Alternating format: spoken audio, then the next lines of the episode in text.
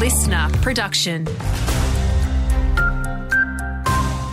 Hey there, it's Andrew Shaw with the latest from around the Goulburn Valley. Dr. Suzanne Harrison is among a number of regional residents being recognised today with an Order of Australia medal. Based in Echuca, Suzanne is being recognised for service to rural medicine, having practiced in the area for more than 30 years, and has also been a part of efforts with rural doctors' associations at a state and national level. She's told us about some of the challenges of regional healthcare. One of the things that keeps me working is the fact that the healthcare workforce is so grim outside of metropolitan areas that it makes it very difficult to step away from it and leave a community which is already struggling to have enough services to provide ongoing medical care.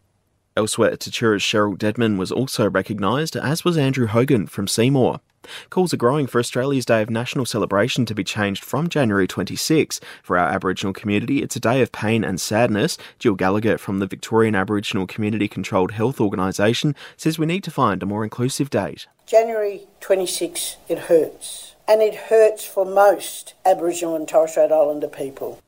Briefly, an alleged assault in Kyabram, which has left a man with serious injuries, is being investigated by police. The 32 year old was airlifted to Melbourne, while a second person was taken to GV Health. Witnesses should contact Crime Stoppers. And it's the last long weekend before school's back next week, so it's going to be a dangerous time on Victorian roads. Police have Operation Amity running until Sunday night, saying drivers can expect to be tested at one of many RBT sites across the state. Assistant Commissioner Glenn Weir says speeding is one of the main causes of road trauma. If you have children on board, they are a really precious cargo. Last year we saw a significant number of fatalities and serious injuries involving children. Once that happens, you know, regret is forever. So please make sure that you um, really think about your activity over this long weekend. This year's Goulburn Valley Bush Bash League Grand Final has officially changed venues, shifting from Deakin Reserve over to Windridge Oval.